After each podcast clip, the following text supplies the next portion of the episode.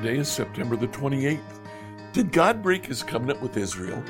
Let's find out together as we read Psalm 105 and 106 and Proverbs 25.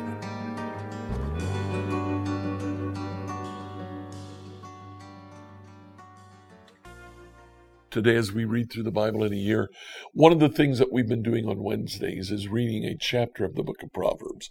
Read Proverbs 25. We're not going to mention it here in the devotional. Instead, we're going to look at Psalm 105 and 106. This is the very end of book four. Because of that, at the very end in 106, 48, we have Praise the Lord, the God of Israel, who lives from everlasting to everlasting. Let all the people say, Amen. Praise the Lord. This is a standard doxology that occurs at the end of every one of the five books of Psalm. Psalm 105 and 106 completes what began in Psalm 103. It's uh, frequently mentioning the word hallelujah, praise the Lord. We get that in 105, 45, praise the Lord at the very end, 106, 1, praise the Lord, and then the very end of 106, 48, praise the Lord. This continues what started in 103, uh, the Psalms of David. And the atmosphere of the psalm is similar to. Uh, in 105 and 106, although they do appear to be different from Psalm 103 and 104, it also appears that they may belong together, just like the other Psalms. And their focus is very similar. They focus on Israel as the chosen people uh, the word chosen is used in 105 6. You descendants of Jacob, his chosen ones. 105 15. Don't touch my chosen people. In Hebrew, it actually says uh, my anointed, I believe. Psalm 105 43.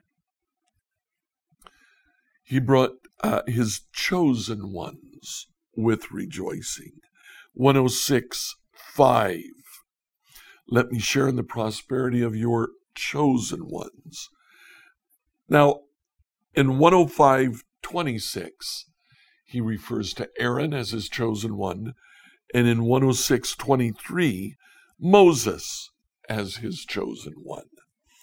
All the way through, he's saying that God has chosen these people.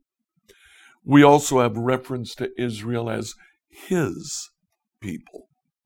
Psalm 105 24. Uh, the Lord multiply his people, the people of Israel.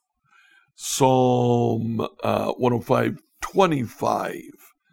Uh, they plotted against the Lord's servants, the nation of Israel. Verse 43 he brought his people out of Egypt. And then 106 40, that's why the Lord's anger burned against his people. But when he talks about his people, he presents the good, the bad, and the ugly. He talks about how Israel received the covenant, how for a period of time they were faithful, but how repeatedly they broke the covenant themselves in 106, verse 40, the end of Book 4 of Psalms. That's why the Lord's anger burned against his people, and he abhorred his own special possession. So in verse 47,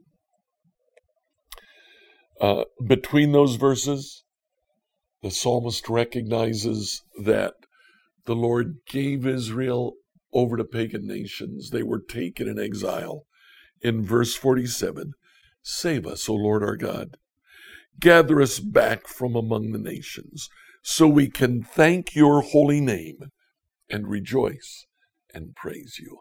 That's the purpose of these two Psalms to help Israel to realize that God did not break his covenant, they did. And now they are pleading for God to renew that covenant so that they can now obey, worship God, and honor Him.